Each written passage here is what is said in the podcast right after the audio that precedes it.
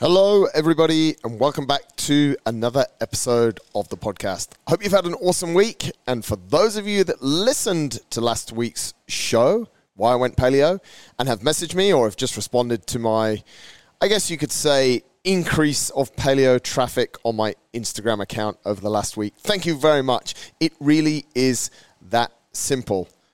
Eat good food and you'll feel really good. Anyway, that was last week's show. If you haven't listened to it, please go and have a listen. It's not super long. This week, we flip the topic again. We go to something completely different. And this guy is probably one of the most intelligent people I've spoken to. So I do my best. I really researched this show a lot. I research all my shows, but I researched this one a lot because I knew I was speaking to someone who was incredibly intelligent. We are talking all about a global health diplomacy. Aditya Mehta has set out, he is a PhD researcher at the University of Leeds, and he is there for the next three years studying the effectiveness of global health diplomacy in alleviating political conflict in the DRC, Democratic Republic of Congo. Yes, it's absolutely nuts. Fun fact about him before we get into the serious stuff, though, is he's also the host of a cricket podcast. Super interesting guy. I loved it. It was really, really interesting. It's a little bit different from what I normally do, but Aditya is a cool guy and really opened my eyes and hopefully will open your eyes and ears to what's going on out there and to some of his work. This is episode number 793 of the Inner Fight Podcast Global Health Diplomacy with Aditya Mehta. No matter where you are in the world, thanks for tuning in. Enjoy the show. Aditya, welcome from Leeds to the show. Thank you so much for joining me. Thank you for having me. I'm very happy to be here and chatting to you. Um, I've heard a lot about inner fight and um, being passionate about physical fitness myself. Uh, now I'm very happy to be here. Well, I'm sure from what we've been speaking about before we pressed record, mate, we're going to have one hell of a conversation. Kick us off. Why you're a PhD researcher at the University of Leeds? What are you doing there? How did you get there? And what's the objective? So I'm studying at the intersection of conflict and, and global health. And uh, my topic is um, examining the effectiveness of global health diplomacy in reducing political conflict in the Democratic Republic of the Congo.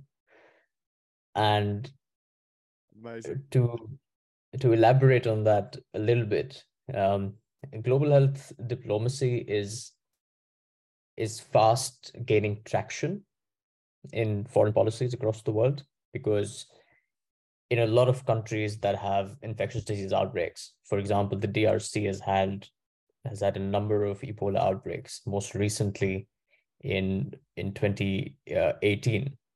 In fact, if you've been reading the news, Uganda had an Ebola outbreak not so long ago as well. And right. if these countries have Ebola outbreaks, there is the risk of that spreading to neighboring countries as well and potentially across the world. You know, we've just seen that with COVID. So it is in everybody's best interest if if that outbreak is contained. And one way to do that is to is to incorporate global health in foreign policy. And we think that this is a recent phenomena, but it's actually not.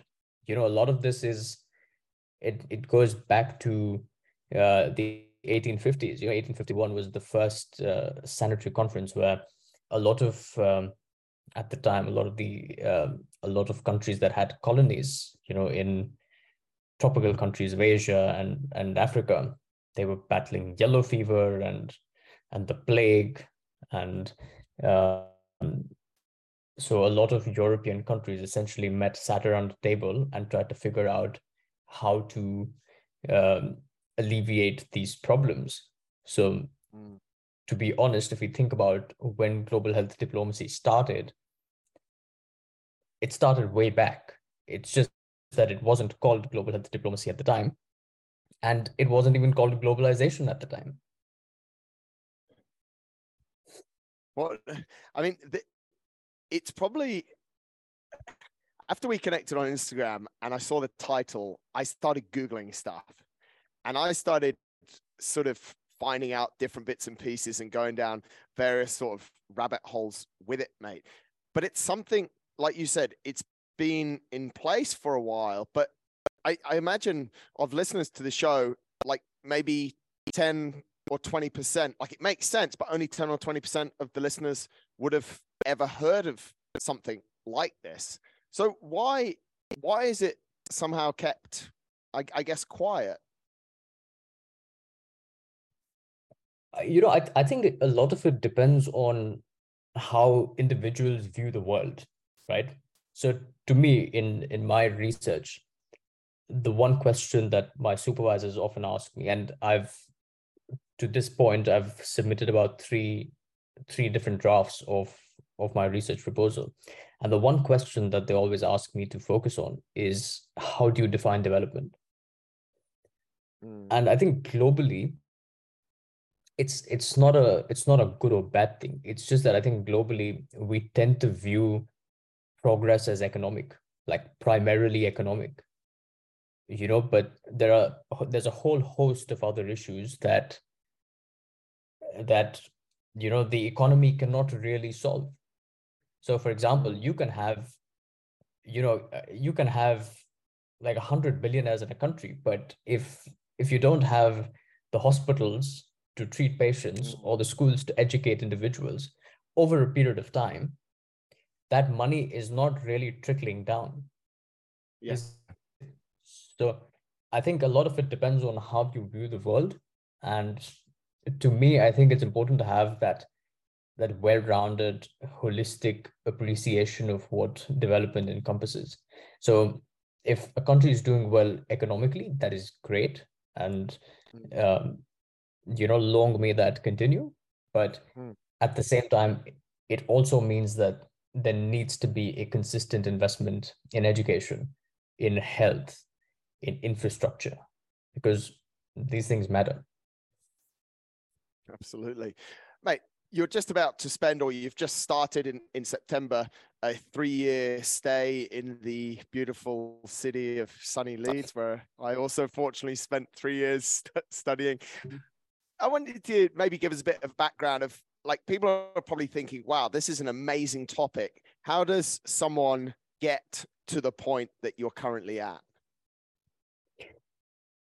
So actually, yeah. So my my road has been um, my road is has, has been rather strange. It's off the beaten track, I suppose, because when I started off, I was an undergrad at Emory University where I studied sociology and religion. And during that time, I spent about two months in Kenya with uh, the Harvard Summer School, where uh, basically trying to we were trying to design an intervention in a six week period. So at that point, that was my first exposure to field work, I suppose, right. in in in low resource setting, and mm. uh, I was fascinated. I felt like I really wanted to do this. So my next degree then was in global health from Duke University, and I conducted research in South Africa and Ghana at that point. Uh, so then I wanted more of it, and that's why I got interested in in policy. And I've always been I've always been um, a humanities student. I've always studied history and politics, and right, I felt like there was that confluence of of history and politics in in the work that I wanted to do. Uh, so then, I ended up in India in uh, in a part of Rajasthan called Jhalawar, where I spent a year.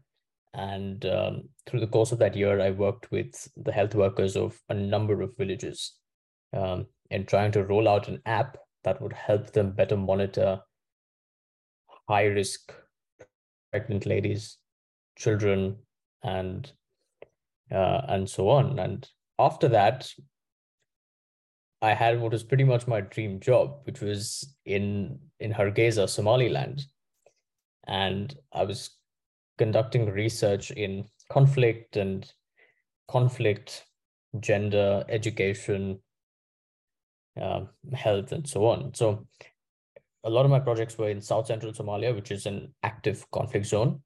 Like large swathes of territory in Somalia are occupied by Al Shabaab. And um, I was also doing a little bit of research in Somaliland. So, yeah. And then COVID hit, of course. So, so I, I was gonna I was gonna ask you what part of Leeds you, you, you, live in, mate, to see how safe you were. But having lived in those places, Leeds is is like paradise for you. I mean, yeah. it's it's I I have all these questions bouncing around in my mind. I have a load written down, and as you speak, mate, I have a load more things coming into my head. But what I'm thinking right now is, like, like for example, I, I, I like it to my scenario where I enjoy what I do, and I found a passion in in helping people. Would you say it's your passion to to be in these situations, doing research and figuring you figuring things out? I guess. Yes. Well, I I suppose eh, you know it it comes from it comes from an inherent passion for uh, for history and politics and and global health. And i've i've always been drawn to, to sort of you know emergency health scenarios you know right. where there's that urgent need. And i think a lot of it also stems from from the fact that you know in research you're always trying to we always want to be part of groundbreaking research right? Like what is that glory idea that's yeah. that's going to tell the world that i've arrived Right. But the truth of the matter is that a lot of those glory ideas are actually really simple ideas that we we never really reflect a whole lot on. So, for example, the, the installation of streetlights. Think of the installation of streetlights and what that could mean for a whole host of different communities. Because you install streetlights, it means that people can work for longer, businesses can earn more money, which means that families will get more disposable income that could be used for nutrition, which could be used for education. It reduces crime and the likelihood of an individual being almost succumbing to to terrorism as a last resort reduces and you think of the intervention it's been there for like streetlights have been there for years. Yeah. but as a development intervention it is crucial it is vitally important. And there are so many case studies across the world which will illustrate the effectiveness of streetlights in improving the lives of people. I've done projects like that myself. That's unreal. Mate it, it's so funny because I, I lived in Dubai for a long time and I absolutely love it here. But one of the things I absolutely hate about Dubai is the amount of light pollution due to the amount of street lights.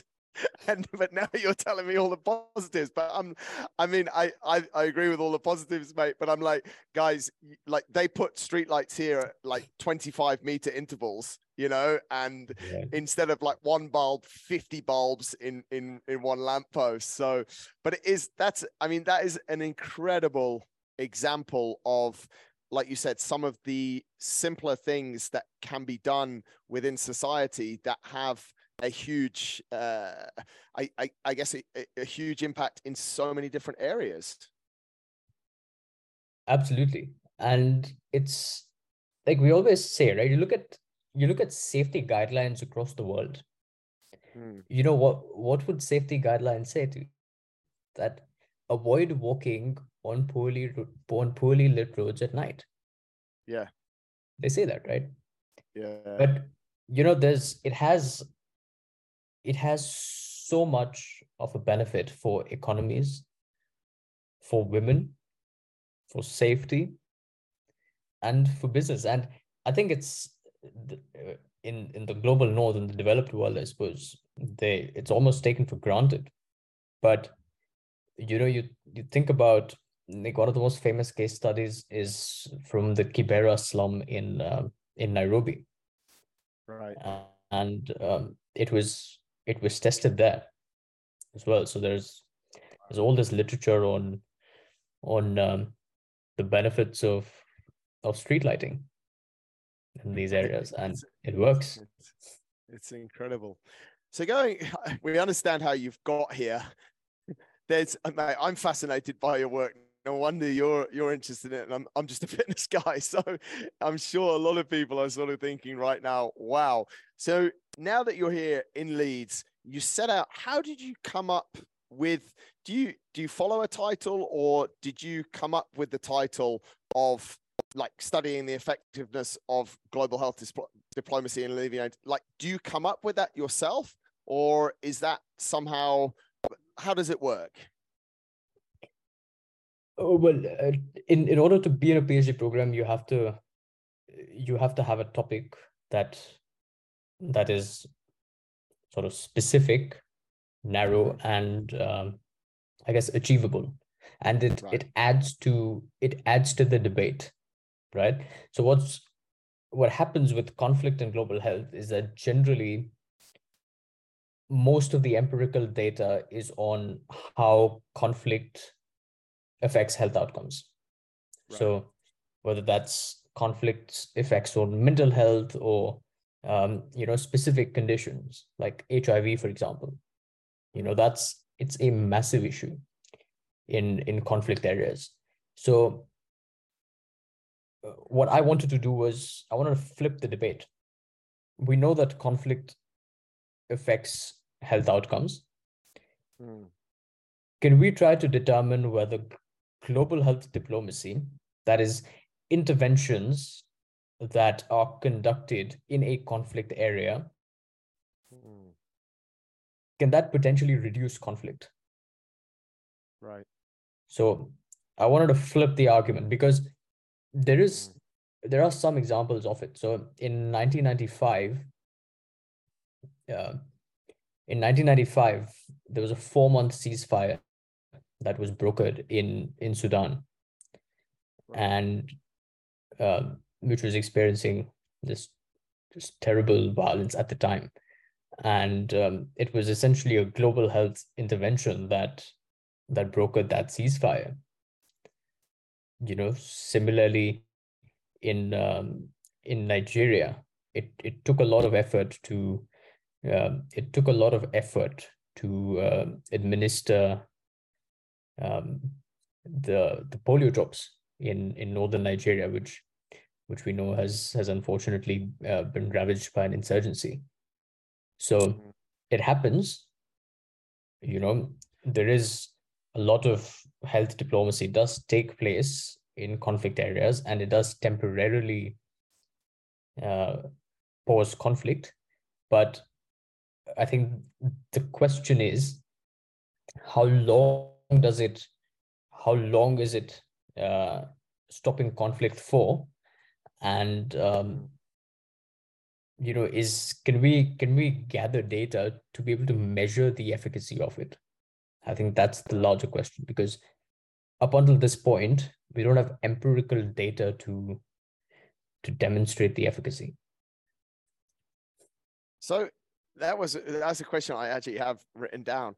How do you, for what you're trying to achieve, you're sat in Leeds. How do you go out and do your research? How do you get the data?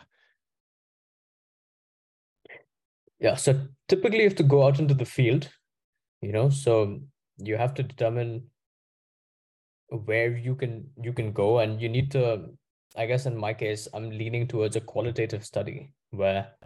I'd interview about 50 to 60 respondents in and ideally you'd want to capture a wide cross section of of society you know? So whether that's policymakers uh, civil society organizations you know ngo workers uh, you know the public on the ground that's affected by conflict. So you want a holistic well-rounded perspective. And uh, that's that's how you gather your data. Uh, it's So you're you're sat there trying to trying to figure out where to get these people from right now, I guess. so you generally have to you generally have to partner with an organization there. You know, so yeah. at, at, the PhD level, uh, you do have to, um, you know, in for the most part, if if if there is a host university that can help you with that, that's great. But oftentimes in conflict areas, that's not always possible. So mm. I need to see how how we can do it logistically. And uh, yeah so i'm in that process now actually. It's it's quite complicated. And what's what's it looking like? When's your when's your first visit to to the congo? I i don't know. Uh i don't know just yet because right. uh, i have to so again you have to fill out an ethics application. You know you have to go through an ethical review process right. because you know there are certain principles with research such as you know you don't want to do harm and uh, you know you there is an informed consent process. So you have to have all of that lined up correctly and the university right. has to be convinced uh, only then will they sign off on it. But um, at the moment i'm trying to determine all of these various moving parts and the drc again it's a uh, it's a fluid security situation right? So yeah. you know you have to take that into consideration as well because uh, yeah things can move pretty quickly out there how did you how did you choose the, the republic of congo mainly because um, it has there are multiple drivers of conflict in in the drc and right. um, it's un, and unfortunately it's it it's just uh, witnessed violence for for for decades really. You know and um to me i think coming from india we're we're a little bit um i don't want to say we're isolated from that conflict but i guess it's one way of sort of bringing that back to my community and communicating it to to my people back home. So that's that's important to me as well. And um yeah, I think uh, the DRC is has always been it's been a fascinating country, you know, because you look at the you you look at the the drivers of conflict, um, the politics of the country, and um, you know neighboring interest in the DRC. All of these things can uh, make for for quite an interesting case study. What what have you found so far? You've obviously done a lot of sort of back research before coming to, to, to where we're at today. Can you share some of the things that that you found that will continue to blow me away and make this show awesome, mate? um, uh, let me think. Okay, so I mean, one thing I can tell you just from from reading that I've done um, recently is that um, is that a lot of in in these in politically fragile contexts such as the DRC, you know, there there are organizations that provide medical service, but they are actively involved in containing the conflict.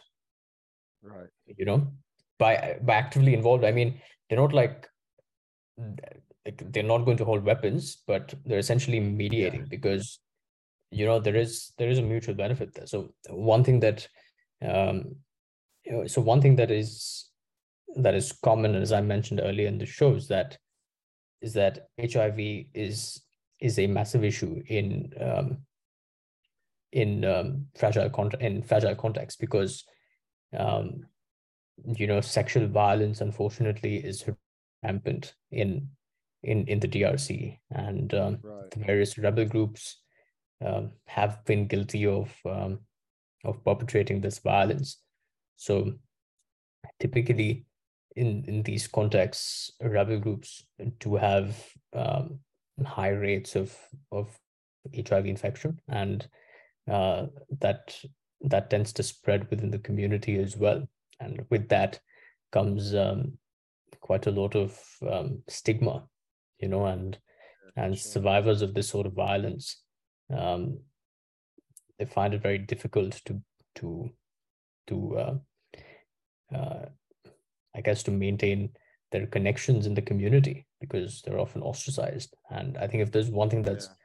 that's really brutal is um, it's something called um, the fistula, you know, which which is often damaged. It's the it's the wall between um, between the vagina and the anus, and um, yeah.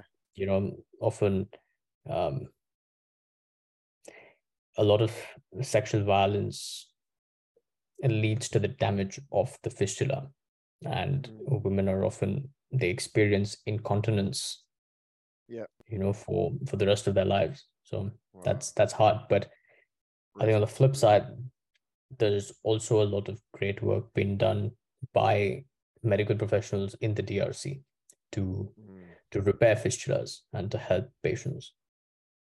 Wow. So Dr. Denis Mukwege, for example, is is um is I guess he's he's among the bravest men in the DRC because he does this work on a daily basis from his hospital in Bukavu. Amazing. I mean, it's it it's quite a crazy place, isn't it? It's got almost a hundred million population. It borders it borders Rwanda, and it actually had a, lot of sort of spillover from from the the genocide in in Rwanda, right? Yes, yes. Um, so yeah, it actually it actually borders a lot of different countries. Yeah, you know, and yeah. it's massive. I think the DRC is is um is about I think it's Germany, France, and the Netherlands combined. It's that big. Yeah, it's huge. Yeah, yeah, yeah.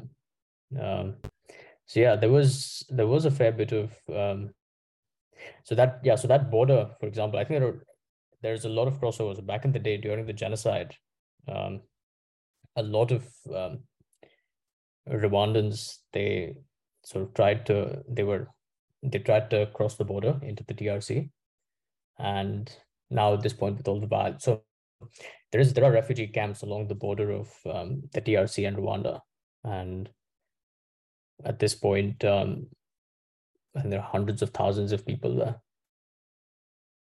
Pretty I mean, much that's, no that's one of its sort of disadvantages of its of its size and the number of countries that border it is their health problems and their conflict issues can obviously spill spill over as perhaps people from those neighboring countries try and rush in for for a little bit of a little bit of safety but bring bring with it in in this case a lot of or potentially a lot of health issues. Yeah. Yeah that that certainly happens but i think ultimately you know a lot of a lot of this is down to it's down to governance and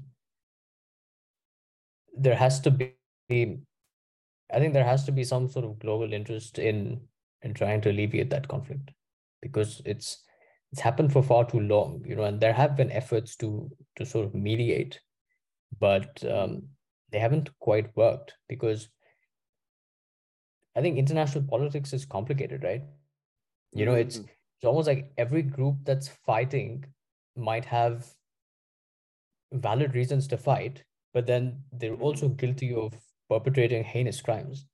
What do you do then? What's the outcome of that sort of situation? It's complicated, right? Because then we, we can't just take a, a right or wrong sort of sort of approach to this. It's not that black and white at all. Hmm. And I, I guess sometimes politically some some policy plays almost a numbers game where they're where they're trying to favor a, a, large percent of the population and that that could be 70 or 80 percent of the population. It will help but in a country i mean africa as a continent has 1.3 billion people on it you know and if we look at if, if we look at congo as we said we've got a, a, a hundred million. So if we're only playing into the hands of 70 percent we we have 30 million people that we're actually putting at risk in some way, shape, or form because of of political policy. Yeah, and and that's why you know I was I was reading about um, an organization called Heal Africa, right? operates in in the DRC and um, and the one so in in these contexts, maintaining neutrality is very important. In order to do any sort of any sort of health intervention, it's very important to demonstrate neutrality political right. neutrality. and um, I was very impressed that there was a concerted effort to to recruit individuals from a wide variety of ethnic groups, so that at no point can it ever even be suggested that that the organization is favoring one ethnic group over the other because wow. that's simply not the case it's not possible right that's and cool. again i think that makes in in the world generally i think countries struggle to to manage diversity i suppose. Yeah yeah. You know at, politically it's it's very hard right to have a homogenous society you know where everyone belongs to the same ethnic group. That's that's easier to manage. But that's not always the case. And certainly in this era of globalization you know where social media is is an integral part of all of our lives. And it doesn't it doesn't take you don't need to be factual. You only need to you, you only need to sow that seed of doubt mm. right for people to start talking. Yeah. So yeah. you know in in this in the 21st century that we live in life is complicated. And some of yeah. these issues uh, are are important to address because if we don't then that could potentially lead to loss of life. Yeah. It's interesting what you say about about that and about i guess access to varying opinions stroke research that's maybe not research and the way that the communication in Africa has essentially missed a whole link in that it's gone from being quite a, could we say, like insular country with a number of the population not having any real access to telephones, to televisions, or to any form of the outside world. They've skipped straight to 3G, 4G, and 5G communication, which has given them access to absolutely everything. So they've gone literally from zero to 100 super fast. And now, so they've gone from the opinion of maybe the leaders of the village to a global influx of information and opinion, literally within, I mean, some could argue five to 10 years, really. Yeah. And I think the whole the whole world is grappling with that, right? Because yeah, yeah you know because we don't know what to do with it it's yeah it it's um like i can tell you from in in india the indian film industry is hugely popular yes right? So i could go to i could go to a small town or village in somaliland and someone would be playing an indian song on their guitar. I have a video like that. Wow. You know so the thing is we have we have exposure to that sort of stuff. Now now film is neutral. Music is neutral. You know everyone yeah. can can get around that and um, can appreciate that. But you know if we're talking about a challenge to to values or a challenge to our culture then that becomes that becomes difficult. Yeah. It's um I mean, you're you're 100% right that we've gone through the same thing in the more developed world, but we've had some yeah. we've had some steps along the way. My biggest fear for these guys is that they've gone from nothing to a lot of information and and with information comes these opinions and that's where it becomes more interesting and and I think that's where what what space that you're sort of in here politically, it becomes I mean, we we saw it. Uh, believe whatever you want, or don't believe whatever you want from the documentaries we saw about Trump and elections and social media manipulation and and and these kind of things. But there there has there's no oh, everyone knows there's there's no smoke fire without smoke or smoke without fire. You know, there's something going on somewhere it's it it it's hard to comment on these things, right?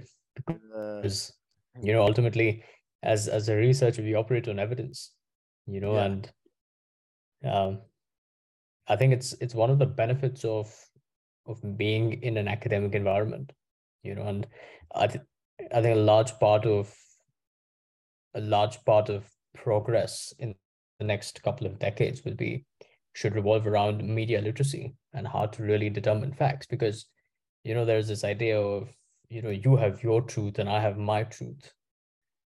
You know but i mean the world doesn't work like that because you know otherwise you know 100 other people will keep will, will talk about 100 different truths you know so so there has yeah. to be there has to be an end to that sort of thing but i think you know countries like like finland estonia are doing a phenomenal job of of evolving their education curriculums in order yeah. to to to meet the demand of modern times and yeah. um, i think media literacy is is certainly certainly one thing that that they need to focus on because um, you know we need to operate we need to operate at that same level of fact right mm.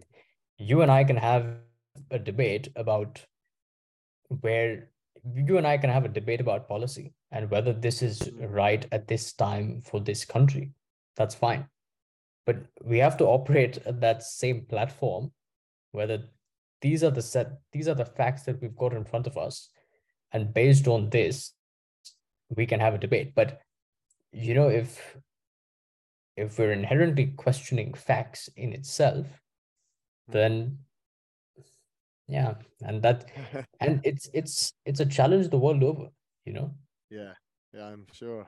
Yeah no i agree. So based based on that mate and based on what we've spoken about yeah. Re fast forward three years what is your dream outcome of the three years that you're committing to this study? Like if, if we said today like what what are some of the like what's almost your perfect scenario outcome? What do you hope to find or what would you wish to find through your research?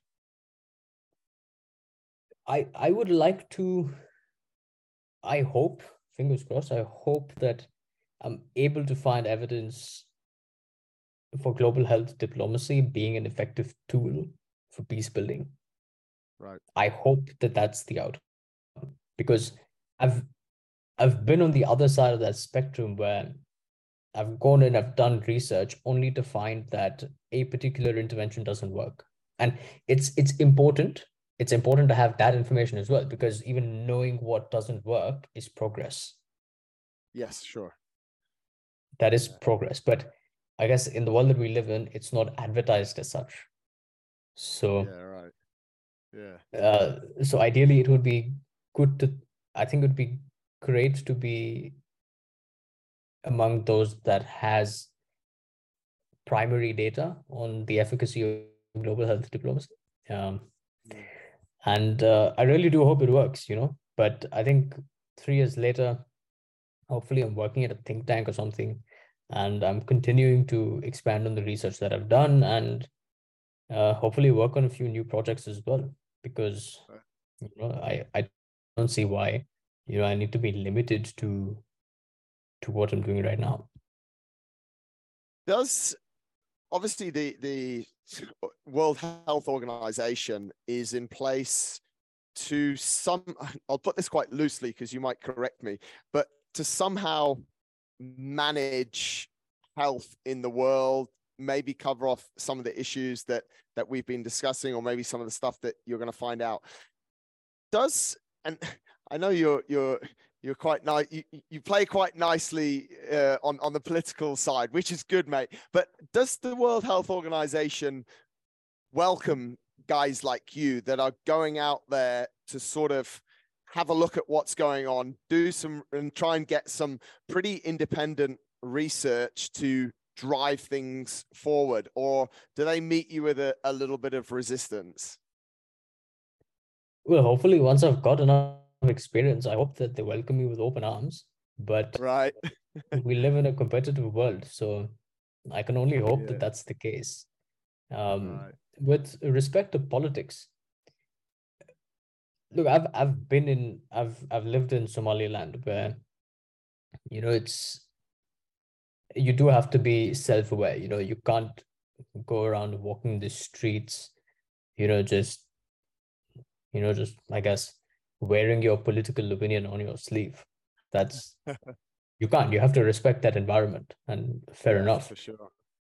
So I'm happy to do that. I understand the importance of neutrality because again, we don't live we don't live in a black and white world where Mm, you know we have to we have to be committed to a larger outcome, a larger objective, and you know in you know, and I think our commitment to the greater good has to supersede all of these these smaller arguments about you know about being sort of overtly political about certain things. So i guess i'm perfectly fine with that but i also know where my polit i know where my politics is and Yeah. where i stand so that's fine i'm comfortable with that i think i'm com- i'm comfortable with with my view i'm also comfortable being wrong so yeah. That's cool. I don't have a problem with that. And also I'm I'm a huge believer in in the idea of like healthy debate between, you know, different individuals on the political spectrum. That's perfectly fine. I think that's good. That's how you grow. Um, and right now I think it's right now we're probably, you know, at our lowest point, at our lowest point, like because you know, it's like if you, you know, if if you don't support a Democrat, means you're a Republican. That's complete nonsense. You could also be, you could also not support a Democrat and not support a Republican and just support an independent candidate. yeah. So, Yeah. Exactly. you know, so I don't think it's one or the other. But having said that, that's um that's a separate issue. I know how to maintain my neutrality.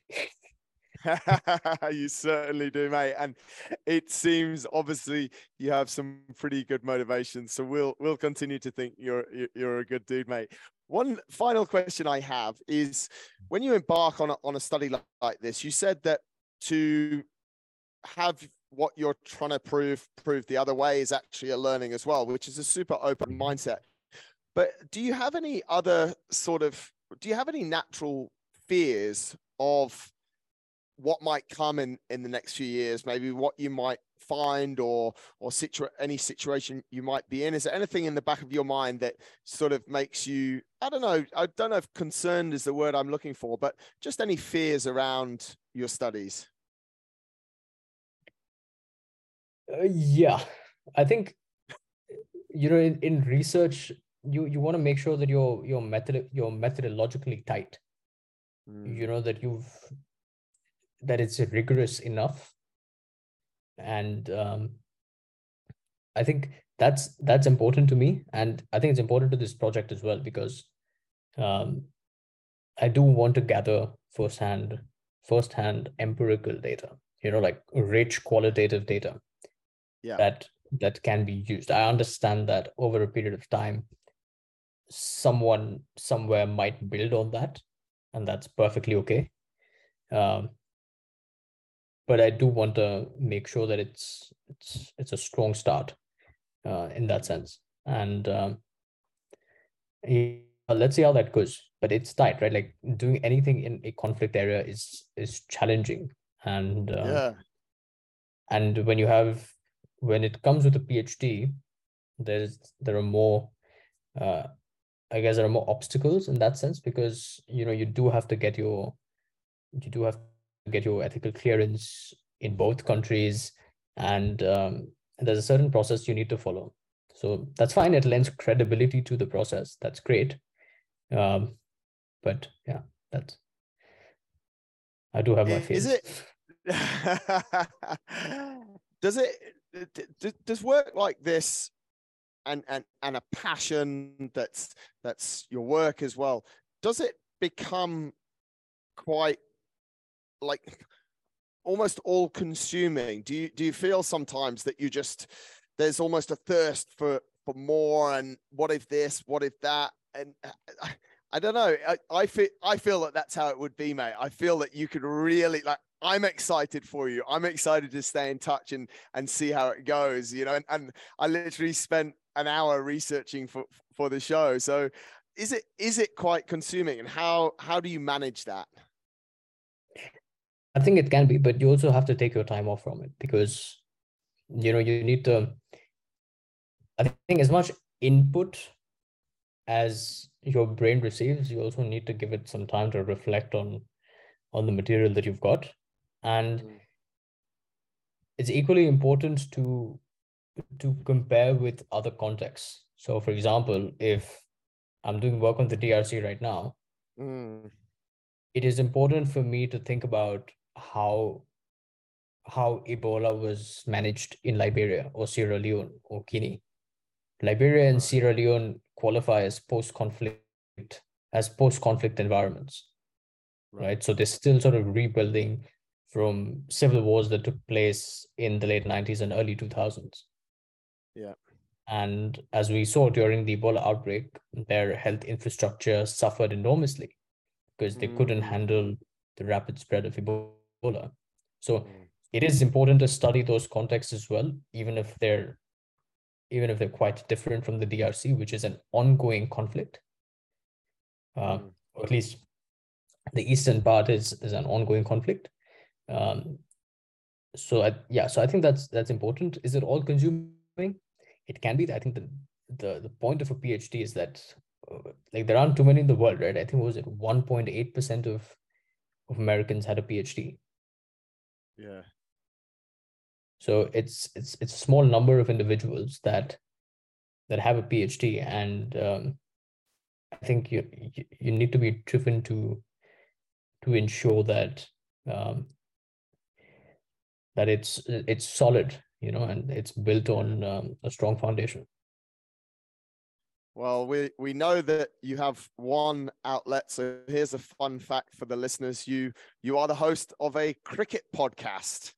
So that's definitely, I would imagine, one of your outlets or, or one of your other passions.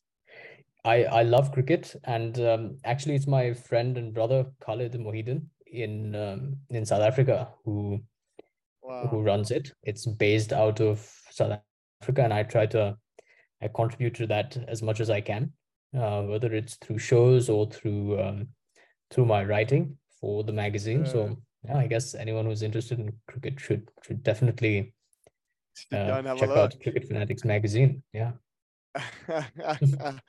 now I have a I have a final final final question for you, mate. No Is it how do we, if people are interested in this, aside from going go and have a look at Google, is there any way that along the way that you document what you're finding or release any findings? Can can people i i saw that you you have a page on on leeds university website.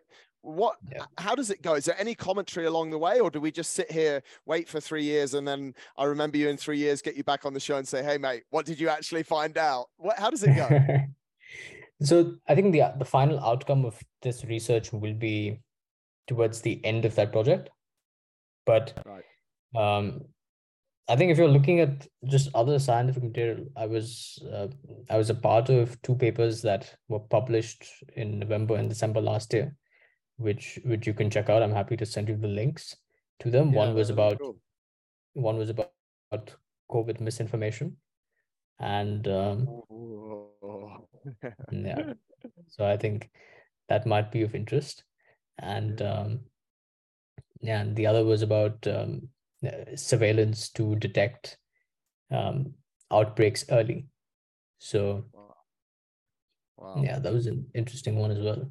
So that's cool. I mean, uh, if you yeah, if you send me those links, mate, I'll I'll put those here in in the show notes. But this has been I really appreciate you taking taking the time to to to chat and share what you're doing, mate. It's absolutely fascinating from a from a connection on Instagram, and then when you when you told me what you're doing, I was like, I've got to get this guy on the podcast. I think you're like, I'm not sure what we're going to talk about, but there we go. We filled almost an hour, and I, mate, I, it's so different from what I normally put on this show as well. That hopefully people like it. People are probably thinking, Marcus, what are you doing with your show? You're supposed to talk about fitness, but I think this all ties in. It's health, it's real, it's the world, it's political, it's I mean, we, we were talking before before we started recording. I was reading a book recently about polio vaccination in India. Go and check out World Health Organization website there. There's loads of literature on, on all of this stuff. When you when you sort of, I guess it's like anything. When you go into a new arena, there's just there's just papers absolutely everywhere, and you can you can really get get into it. So, mate, I appreciate your time and I appreciate your insights. This has been really awesome. Thank you. It was great to be here and it was a lovely conversation.